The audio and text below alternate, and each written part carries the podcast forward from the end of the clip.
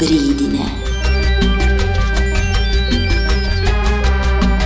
Un programma di Elena Piazza, Andrea Firincelli e Giorgio Grasso. Ciao a tutte e tutti gli amici e le amiche di Libridine da Elena. E Giorgio. Eccoci di ritorno sulle non modulate frequenze di radio NFO, dopo assolati mesi di stacco totale, con una nuova stagione piena di novità, a cominciare dal nuovissimo acquisto della redazione di Libridine.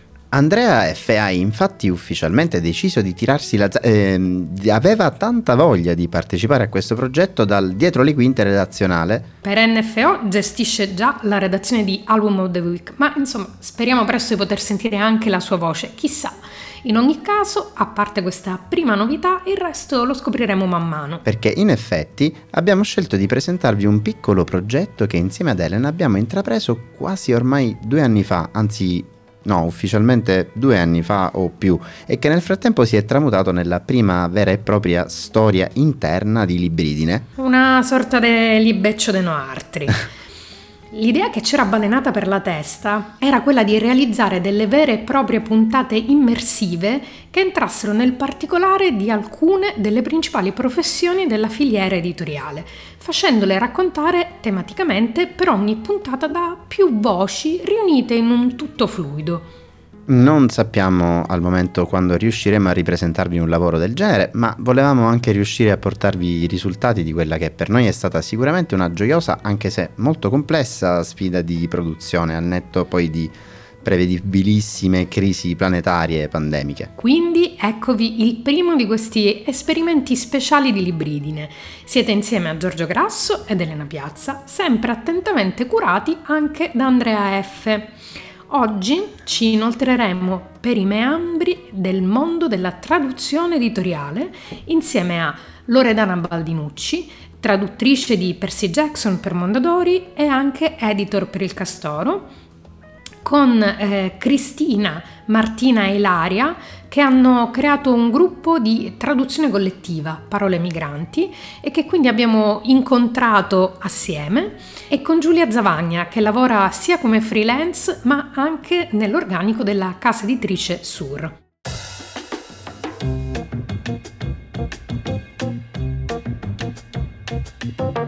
Ci sembrava naturale iniziare una qualsiasi disamina della filiera editoriale proprio da qui, da quel ruolo che oggi come ieri de facto dà solo il merito di garantire la possibilità della transumanza planetaria della letteratura, la traduzione, appunto versione in alcuni casi o per alcune categorie di pensiero, diciamo così. Ecco, già questa precisazione quasi istintiva parla da sola della complessità connessa al processo e alle potenziali professionalità adesso connesse. La traduzione di un'opera letteraria, alla fine, determina il modo in cui noi conosciamo un autore. Non risulta quindi per nulla strano che attorno alla traduzione ci siano tante volte sviluppati dei veri e propri casi. Per esempio si è discusso un bel po' del successo del libro La vegetariana dell'autrice sudcoreana Han Kang.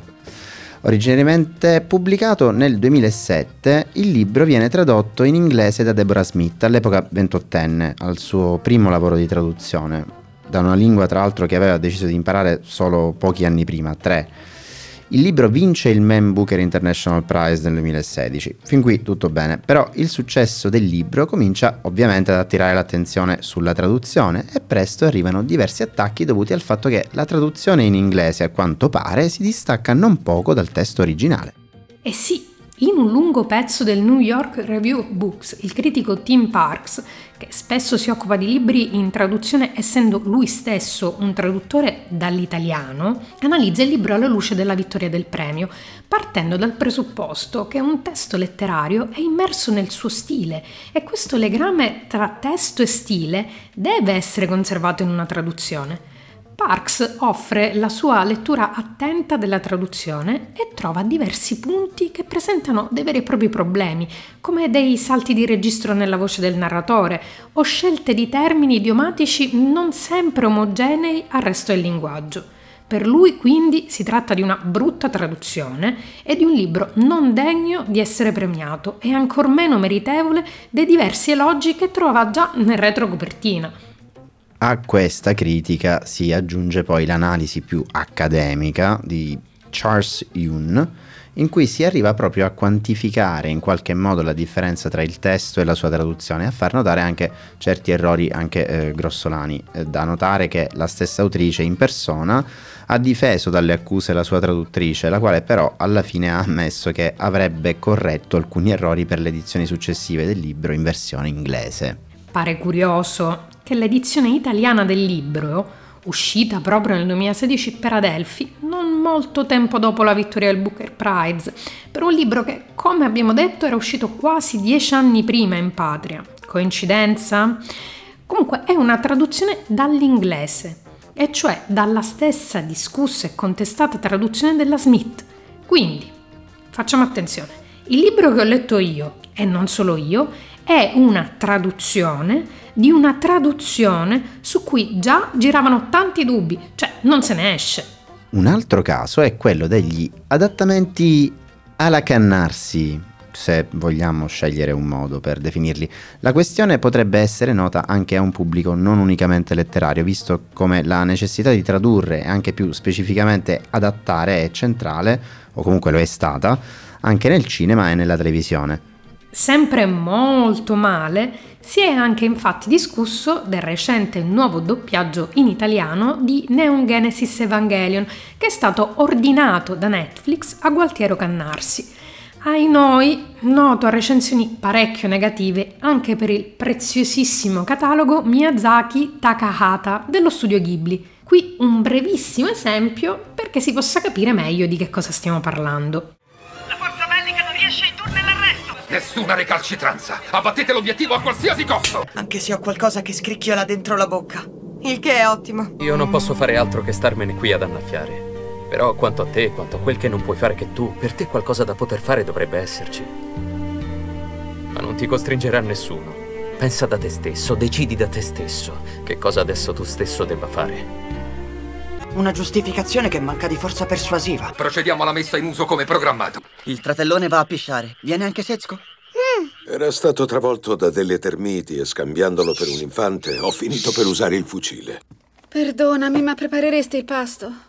Che odore orribile. Mi si strappa il naso. Ehi, lavorante, muoviti a lavarli, ne arriveranno più e più. Sì. A essere scettico sul non far altro che buggerare gli umani non era solo Shokichi. Io penso sarebbe giusto che l'incaricato settimanale corra per acciuffare chi corre in corridoio e gli faccia fare il rifarlo da capo. Qui, qui, qui, Suzuki. Qui, qui, qui. Ma così penso che anche l'incaricato settimanale che ha corso dovrebbe rifarlo da capo. Esatto, esatto. Mica, Mica male, eh? Proprio così. Grazie del pasto. Sia per i tuoi genitori, sia per il tuo boyfriend Drago, non puoi che farcela da sola. Shizuku, d'accordo i libri, ma va a dormire a dovere. Scappate per bene, eh? Avanti, fatti un bagno e mangia un pasto. Per la zolletta di zucchero non ce la si è fatta. Questa è una circostanza di follia. A me è venuta fin voglia di credere agli UFO. Oddio bestia! Che cosa dite? Ecco, pensiamo che l'estratto si commenti in parte da solo. Poi comunque l'internet potrà ampiamente soddisfare la vostra curiosità sulla questione, laddove essa sia sovvenuta ne vedrete delle belle, ecco. Comunque, in effetti volevamo solo fare un esempio, sicuramente di un adattamento dubbio, ecco, e su cui inevitabilmente si è inclini a interrogarsi rispetto alla sua versione originale. Che in questo caso è in giapponese, quindi non avrebbe forse molto senso farne un parallelo? Eh, forse no. Ma ad esempio un altro caso famoso, più datato, questo legato al cinema e relativo all'inglese, fu quello del doppiaggio italiano di Monty Python e il Sacro Graal, dove in sostanza John Cleese, Michael Polin, Terry Gilliam, Eric Idle, Graham Chapman vengono doppiati in una versione decisamente più vernacolarizzata, possiamo definirla così, dagli attori del bagaglino, cioè Pippo Franco, Bombolo, Oreste Lionello e così via. All'epoca, 1976, la versione è contestatissima, potremmo quasi definirlo un doppiaggio infame. Devo confessare che oggi fa quasi sorridere, al netto comunque di una notevole complessiva perizia drammaturgica. Quest for the Holy Grail. La ricerca del Santo Graal.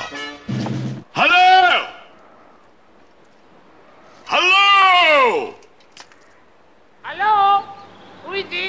Is King Arthur, and these are my knights of the Round Table. Whose castle is this? This is the castle of my master, Guido Wamba. C'è qualcuno? Oh! Coè! Io sono il re Artù e questi sono i miei cavalieri di Camelot. Il castello di chi gli è? Io ti presentemente che te ne voti, e di che deve essere. Well, um. Can we come up and have a look? Of course not. You are English type, sir. Well, what are you then? I'm French. Why do you think I have this outrageous accent, you silly king? What are you doing in England? Mind your own business. Che gli si potrebbe dare un'occhiatina? Manco morte. Siete porci europei. Perché voi che siete? Austriaci. E perché pensa che c'hai questo fatoso accento, lampon de pere? E che volete qui nel nord? Fatelo fare dove? Ma abbiamo un attimo divagato. Era anche un po' per farvi entrare nel mood della questione. Adesso è però tempo di lasciare che siano direttamente le parole di chi fa questo mestiere a descrivere cosa possa voler dire tradurre un'opera letteraria. Cominciamo da Loredana.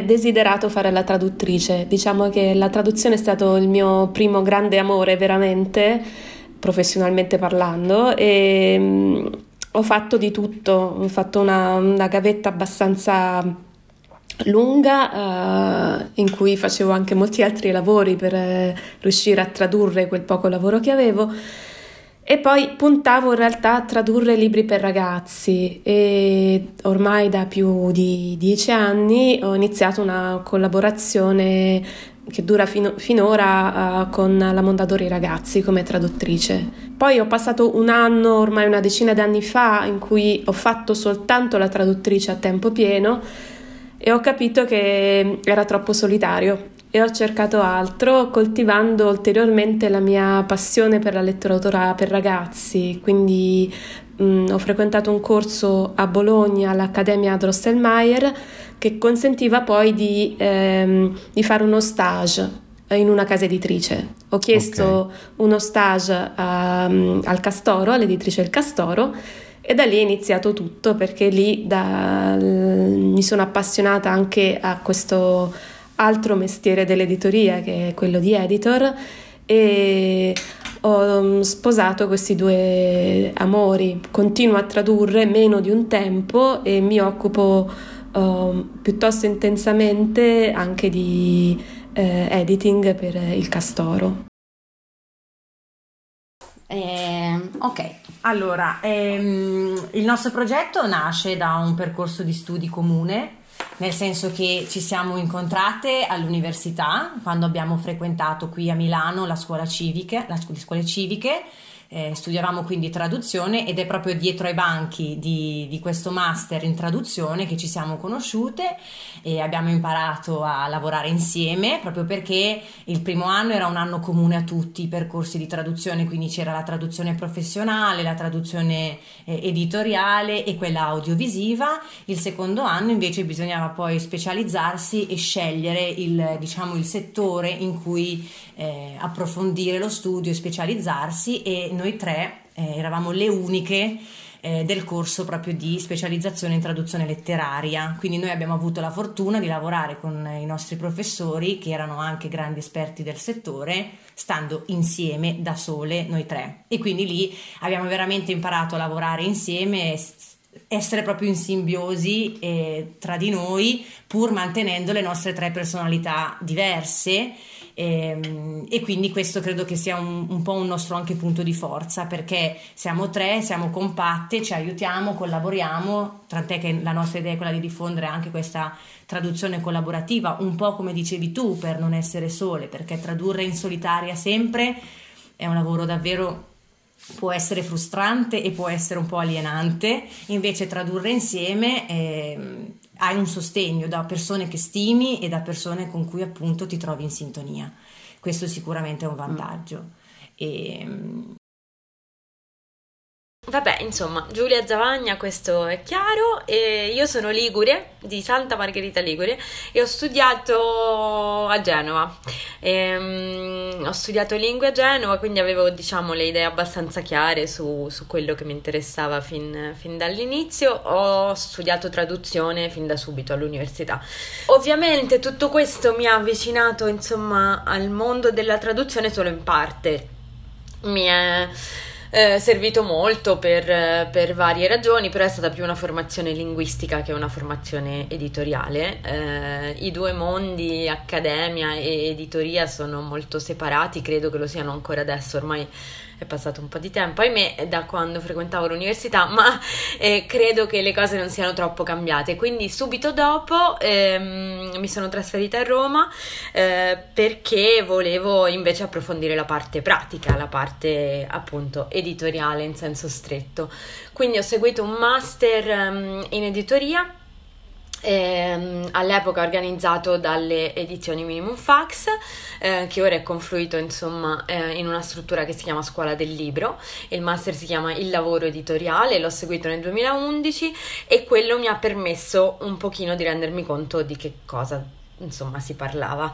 Ehm, la mia idea, insomma la mia passione per... Eh, per tutto quello che è la traduzione, quindi non solo eh, lavorare con i libri, ma proprio eh, lavorare con le parole, eh, è rimasta la stessa eh, dopo essermi confrontata con i vari mestieri editoriali e quindi dopo con qualche strumento in più, perché trovo che sia molto importante per un traduttore conoscere proprio la filiera, insomma, del, della, dell'editoria. Ho, ho provato a inserirmi in questo ambiente e con diciamo una discreta lentezza e una discreta fatica, pian pianino ci sono, ci sono riuscita. E poi a Suro ho iniziato a lavorare nel 2014, quindi tre anni dopo. Eh, nel frattempo però avevo già iniziato a tradurre libri, insomma il mio primo contatto con Suri in effetti è stata una traduzione e poi pian pianino è venuto tutto il resto. Cominciano a delinearsi i diversi profili che può avere il professionista della traduzione il traduttore in casa editrice, il traduttore freelance, il gruppo di traduzione. Queste diverse figure si intersecano su un'altra questione che volevamo approfondire, il tema della solitudine del traduttore. Per Loredana un limite, per Giulia ad esempio un modus operandi quasi imprescindibile. Ascoltiamole. Ma in realtà il confronto con gli altri può esserci e grazie a, alla tecnologia e anche a mh, dei gruppi molto attivi, incluso il sindacato dei traduttori strade, ci può essere anche questo aspetto di collaborazione, di consulenza con gli altri, di scambio, però sostanzialmente tu passi eh, tutte le tue ore lavorative davanti al computer, immersa nel mondo del tuo libro e per me era forse troppo. Preferisco, eh, ho scoperto di, di, amare molto anche il lavoro di squadra e fare parte di, della redazione di una casa editrice, soprattutto delle dimensioni del castoro, mi consente molto di vivermi questo aspetto. E per cui io integro questi due lati del mio carattere anche. E poi c'è la parte del redattore invece autistico solitario che si chiude sul testo per ore e ore, eh, sta al computer a impaginare, a controllare tutte le virgole, tutti gli apostrofi, tutti gli accapi, le sillabazioni, eccetera, eccetera, che già mi è più congeniale. E, ehm, però, insomma, è una questione molto semplice. La traduzione eh, lavora sul singolo progetto eh, inso- cioè lavora, insomma, la traduzione funziona sul singolo progetto, per cui se ti viene affidato un libro, tu sai che hai davanti a te un tot di mesi di lavoro, che ti organizzi eh, da solo e sarai tu eh, a capire se la tariffa che ti viene proposta ehm, è sostenibile oppure no, in base a quanto riesci a lavorare, quanto impegno quel libro ti richiede, eccetera, eccetera. Entriamo dunque nel vivo della questione come funziona il lavoro di traduzione. Abbiamo scoperto che non esiste un modus operandi unico e che la professionalità del traduttore sta anche nel modo in cui ciascuno trova il proprio modo di ascoltare il testo in lingua originale e riproporlo in italiano. Sentiamo cosa ci ha raccontato Loredana. Quello che faccio per prima cosa è leggerlo, leggerlo tutto e mm, idealmente ho un'affinità verso quel testo o la cerco in qualche modo. Uh, è più facile tradurre se ami quello che stai traducendo o se quantomeno ti piace un po'. Certo. è più difficile se eh, non, non, ti piace o se eh, per qualche motivo è uno stile eh, lontano da, da te in qualche modo. Io so che in, l'ironia, l'umorismo sono molto nelle mie corde, eh, sono meno nelle mie corde eh, stili molto più, più, classici, più posati, più, più fermi, più di, ho, ho più difficoltà anche se mi piace anche accettare la sfida. E anche una delle cose più, più divertenti di questo lavoro è la possibilità di avere tante voci, di, di, provare, di incontrare tante voci e di provare a viverle. È un po' come se facessi l'attrice in qualche certo. modo, no? Per certi aspetti. Ehm, poi ho bisogno di eh, entrare nel testo mettendoci le mani, quindi comincio a tradurre. E il primo capitolo è ovviamente il più difficile, quello che mm, traduco più lentamente ma forse anche la prima versione più abbastanza velocemente, però è quello su cui ritorno molto più spesso, che cambio di più, che rileggo molte volte, anche mentre procedo, ricomincio dall'inizio e me lo, me lo riguardo per, per affinare. Um, arrivo a non so, un 3-4 capitoli in cui ho scaldato la voce, l'ho rimessa a posto diverse volte e poi riesco a, a a procedere più velocemente perché ho trovato o accordato lo strumento. Ovviamente la curiosità maggiore forse in questo senso era rivolta verso il gruppo di traduzione. Come riescono a elaborare un unico testo? Allora, noi abbiamo un modo standard che finora funziona, ehm, che in realtà è quello di tradurre inizialmente ehm, in, separate, quindi ognuna di noi fa una propria traduzione con la propria testa eh, di tutto il testo, quindi non è che ce lo dividiamo, quindi io da pagina 1 a 20, tu da 20 a 60, ma tutte decidiamo di tradurre tutto eh, tutto il testo. Dopodiché iniziano le infinite revisioni e consultazioni che eh, la maggior parte delle volte, tra l'altro, vengono fatte su Skype, ahimè. Eh, mm. Quindi ore infinite a, a, parlare delle nostre scelte traduttive. Esatto. Da lì quindi viene fuori un, uh, un, secondo testo, possiamo dire, che mh, la maggior parte delle volte anche lì non, è, non corrisponde assolutamente a quello che avevamo fatto prima, eh, si scelgono eh, le, le, le, frasi che sono venute meglio, a, anzi alcune volte viene fuori addirittura una terza versione eh, che, che frutto, certo, anzi certo. quarta, non so quanti usiamo, quindi eh, e, e, così abbiamo prima un secondo testo e poi un, un testo definitivo che viene riletto ancora singolarmente, poi ad alta voce da eh, tutte insieme. Sì, eh, l'obiettivo quindi è proprio quello di eh, scegliere le rese migliori che magari uno individualmente ha elaborato, ma non solo, anche come diceva Ilaria prima, eh, a volte vengono concepite delle rese proprio del tutto mm. nuove, proprio perché ragionando insieme e verbalizzando i pensieri insieme eh, si arriva a magari anche a una soluzione molto più creativa, originale e quindi che funziona meglio. Mm. Quindi, dopo i pareri di Loredana Baldinucci e del gruppo di traduzione Parole Migranti, sembra chiaro adesso che, oltre ad essere una questione di modus operandi, di stile di traduzione, c'è anche un tema legato al testo vero e proprio e a, a come sia arrivato in casa editrice un punto d'osservazione in questo senso ce lo regala Giulia, cui abbiamo chiesto se cambia qualcosa a seconda di chi le commissioni la traduzione. Allora, guarda, eh, anche qui dipende molto se sto traducendo per Sur oppure no. Nel senso che eh, se traduco per Sur, traduco un libro che normalmente ho già letto almeno un paio di volte perché l'ho valutato, eh, ci ho ragionato, ho già fatto su questo libro alcune considerazioni insieme ai miei colleghi, l'ho fatto leggere ad altre persone, insomma insomma è un libro che ha già eh, per me una vita e ha diciamo una direzione presa, per cui inizio a lavorare avendo già una panoramica molto molto chiara. Questo non mi ehm, capita eh, quando lavoro per altri editori, o meglio, l'ideale sarebbe sempre questo, a mio avviso, cioè avere il libro molto chiaro, possibilmente anche l'opera dell'autore molto chiara, ehm, c'è però poi un problema di fattibilità, insomma, di tempistiche, eccetera. Quindi eh, quando lavoro per altri editori... Ehm, capitato anche che io non, non, non, leggessi nemmeno l'intero libro prima di iniziare a tradurre, insomma, eh, dipende moltissimo da eh, quanto tempo ho a disposizione e, ehm, e appunto le, le, condizioni insomma, in cui questo lavoro mi viene commissionato. Ehm, quello che però ho notato con, con la pratica, con il passare del tempo, è che alla fine non cambia quasi nulla ehm, che io conosca molto bene il libro prima oppure no, ehm, tutto sommato alla fine del lavoro non fa una grossissima differenza perché ci ritorno così tante volte. Mm che alla fine anche un libro che in prima stesura ho, ho approcciato diciamo per la primissima volta eh, poi diventa un libro che conosco quasi a memoria al momento della consegna insomma certo.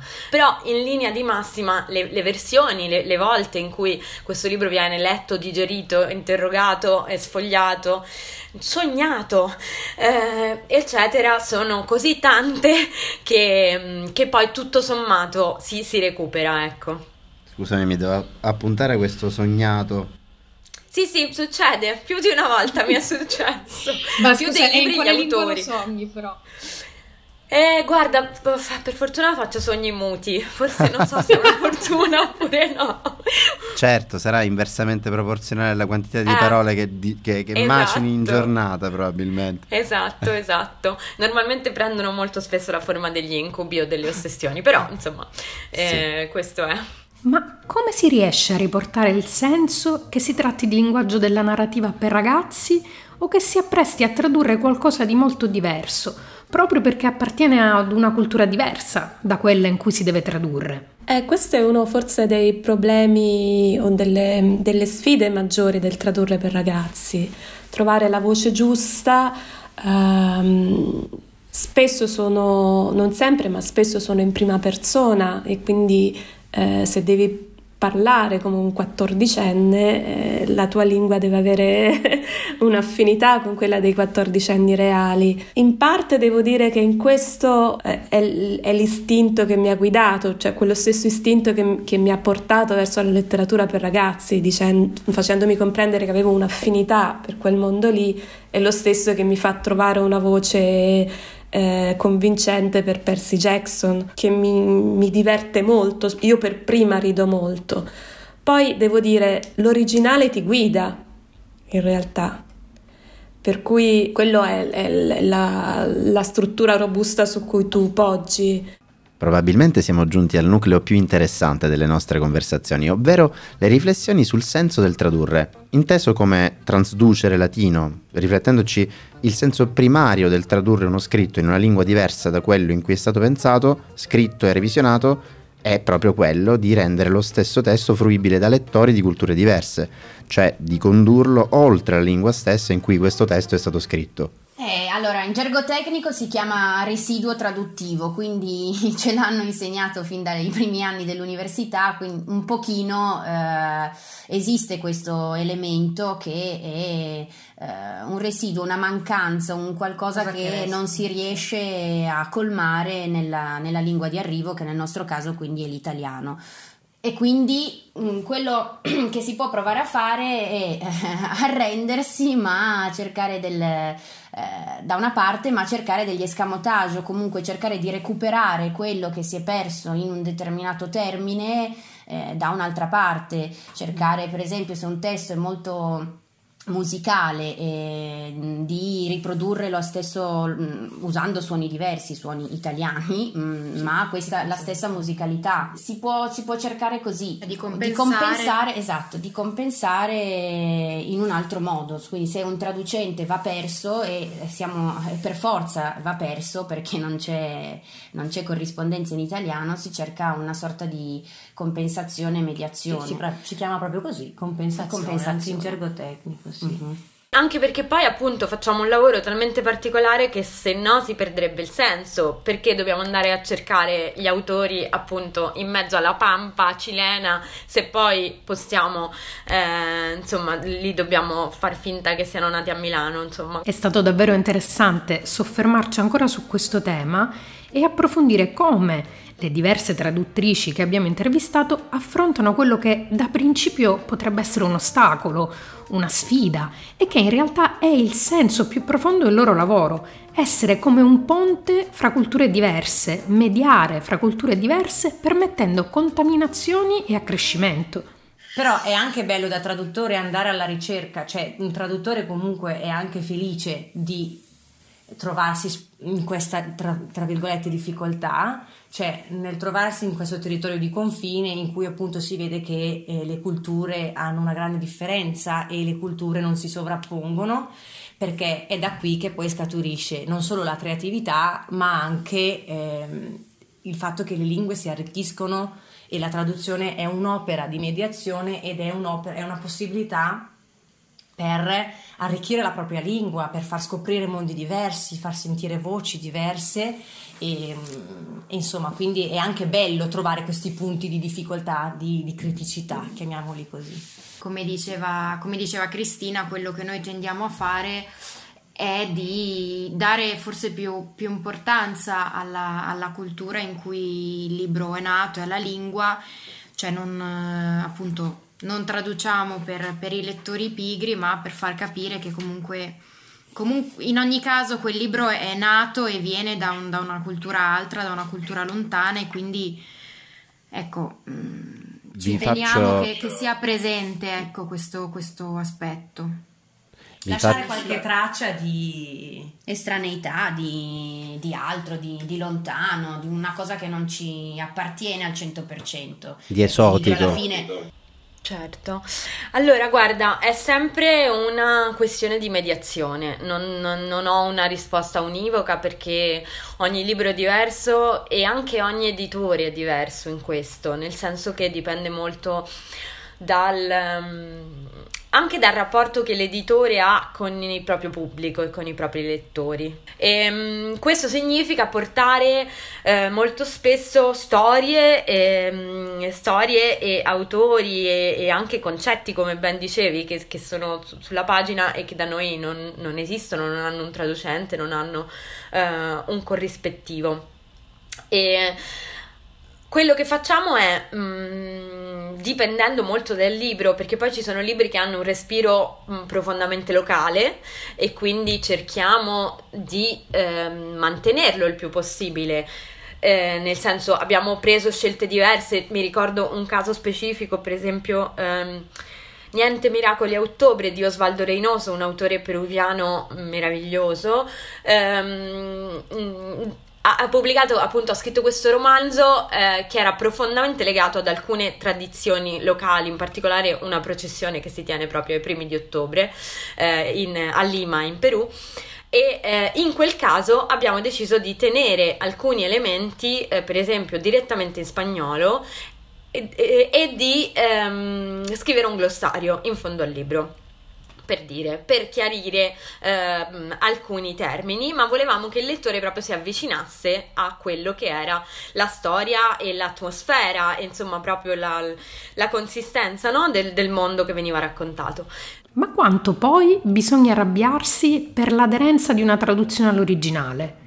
Il testo non è soltanto la lettera, e quindi ci sono anche i suoni di cui tenere conto che sia una questione di resa anche sonora, appunto, o che si tratti di sentire la voce del testo per meglio poterla rendere. Arrivare quindi a un testo finale che letto ad alta voce sia armonico. In qualche modo, cioè, eh, ricordarsi, ricordare ai lettori anche eh, che il testo non è soltanto la lettera, il testo è anche il suono, è lo scopo per cui è scritto. E, le, e devi pensare a chi ti rivolgi e devi pensare che cosa stai cercando, per cui a volte eventuali eh, critiche che vengono fatte, non so, alla traduzione di un titolo, perché l'hanno cambiato? Oppure, ehm, ma l'originale diceva quest'altra cosa. Il, il problema è che spesso nel caso del titolo, per esempio, lo, lo, scopo di quel testo lì è talmente forte nel significato di quel testo, cioè nel senso determina, cioè lo scopo del titolo è di portare il libro al lettore, per cui eh, se, se, in italiano non funziona, uh, non funziona, va cambiato. lo stesso in certe parti del testo possono esserci dei cambiamenti anche un pochino più più, più radicali o che a volte alcuni lettori potrebbero non gradire, ma spesso dietro c'è un ragionamento di, di questo tipo. Mm, leggere ad alta voce pensiamo sia importante eh, perché il suono che ne viene fuori ti fa capire anche dove mh, ti, ti, blocchi, dove ci sono dei problemi, dove qualche volta la frase non funziona ed è da rivedere. Eh, anche Loredana ieri ha portato fuori un discorso relativo alla sonorità delle parole, dell'output della traduzione. Nel suo caso ne parlava proprio cioè, come discrimine anche rispetto al discorso che facevamo tra, sulla letteralità eh, letterarietà. A volte può anche capitare di trovare una cosa che in realtà sarebbe quella giusta, ma che non funziona, che non suona appunto. E, è bellissimo che voi infatti facciate queste fasi finali con una lettura ad alta voce. Mi chiedo proprio in generale, quindi se potete dirci brevissimamente eh, se avete mai riflettuto eh, in maniera specifica al discorso in termini di traduzione e in termini di suono rispetto al testo originale che state traducendo? Sì, lo facciamo molto spesso perché comunque partiamo dall'idea che un testo ha una voce e che quindi questa voce va ascoltata, quindi mm, si parte, cioè la, noi ci presentiamo davanti al testo in questo modo, con la consapevolezza che dobbiamo ascoltare prima che capire, leggere, tradurre. Eh, e quindi eh, ci è capitato certo di eh, optare proprio e muove, muovere la nostra traduzione nei confronti della, del corpo sonoro, cioè della sonorità. Allora, guarda, eh, per me il suono è, è, fondamentale perché è proprio parte dell'esperienza di, di lettura, insomma, in qualche modo.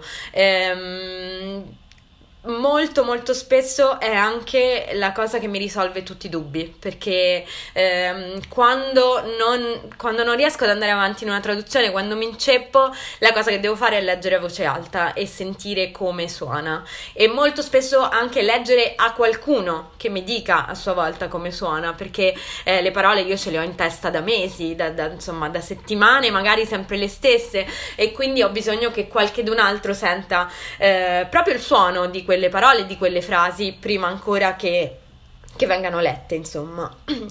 Quindi credo che sia fondamentale, credo che sia la, eh, forse l'obiettivo insomma della traduzione arrivare a, a, a, un suono armonico e arrivare a una, a una a un testo che letto ad alta voce sia ehm, armonico, soddisfacente. Mi sembra la grandissima prova. Abbiamo introdotto questa puntata raccontando alcuni dei dibattiti più accesi, almeno per il grande pubblico, potremmo dire mainstream, relativi ad alcune traduzioni e sul mestiere del traduttore nella filiera del libro mm, sembra quasi che l'emergere dell'importanza della professionalità del traduttore sia una consapevolezza abbastanza recente, tanto per il lettore quanto proprio per il mondo stesso dell'editoria. Ci interessava quindi sapere cosa ne pensassero le nostre intervistate. Iniziamo da Loredana. Devo dire che in questi anni, eh, molto anche grazie a Strade, il sindacato dei traduttori, eh, è stato fatto un grande lavoro ehm, per rendere eh,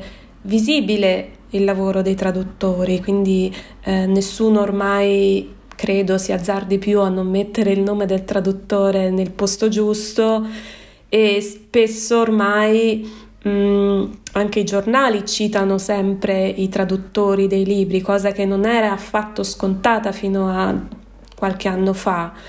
Eh, quando non viene fatto, spesso c'è chi lo fa notare ed è un lavoro che viene fatto da, da, in modo eccellente da, da strade. Eh, la visibilità eh, non è secondo me un valore in sé, nel senso non, eh, la visibilità ha senso per far comprendere l'importanza di quel lavoro, la qualità di quel lavoro e per eh, sperabilmente eh, fare ulteriori passi avanti nella miglioramento delle condizioni lavorative, dei contratti.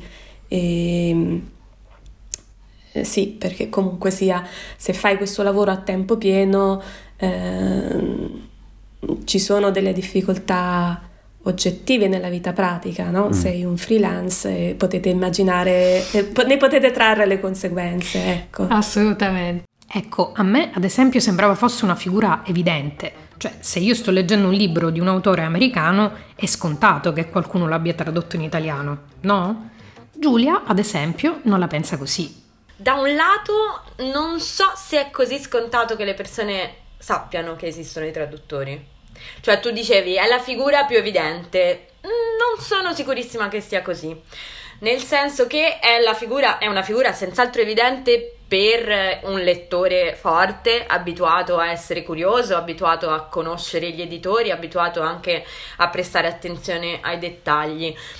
Io credo però che l'uomo della strada non consideri minimamente il fatto che quel libro molto spesso che ha in mano, forse quando ce l'ha in mano, è, eh, è, stato scritto in un'altra lingua e poi è stato riscritto da un'altra persona. Non mi sembra così immediato, in verità, questo passaggio. Detto ciò, si parla forse anche fin troppo dell'invisibilità del traduttore, il traduttore vessato, il traduttore pagato poco, eccetera, eccetera. È tutto vero eh, credo però che, ehm, vabbè, sono un po', diciamo, non, non amo particolarmente eh, fo- fomentare questo tipo di dibattito perché mi sembra che alla fine poi la, la, vera cosa di cui non parliamo mai sono i libri, e, il contenuto dei libri e l, insomma il messaggio culturale che si vuole dare e, che, e qual è il, il valore di, di, di, un lavoro editoriale, eh, perché poi ci incagliamo solo su queste polemiche qui. Eh, quindi non amo in generale diciamo prenderne troppa parte per quanto condivida eh, i problemi eh, sono la prima che ha appunto due lavori che lavora il sabato e la domenica e il di notte di mattina eccetera eccetera. E, ehm, però ehm, appunto da una parte non amo eh, troppo insistere solo su questo e dall'altra credo che sia un problema molto più ampio, cioè il correttore di bozze per esempio se la passa molto peggio del traduttore, per dirne una.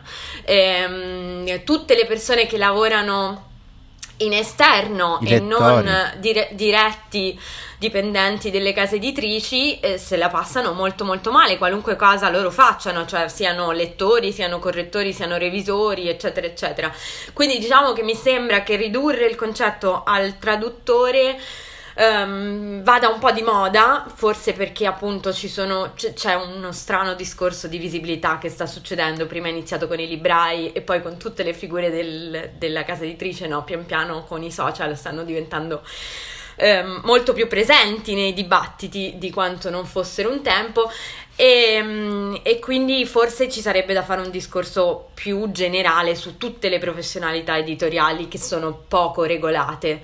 Non mi piace tanto... Eh, tanto ridurlo al traduttore, anche perché poi c'è un altro aspetto ed è quello del fatto che proprio per tutte queste ragioni il traduttore si trova con ogni suo committente a ricominciare il gioco da zero e a rimettere in piedi una credibilità, a chiedere delle tariffe da zero, a chiedere dei tempi e dei trattamenti.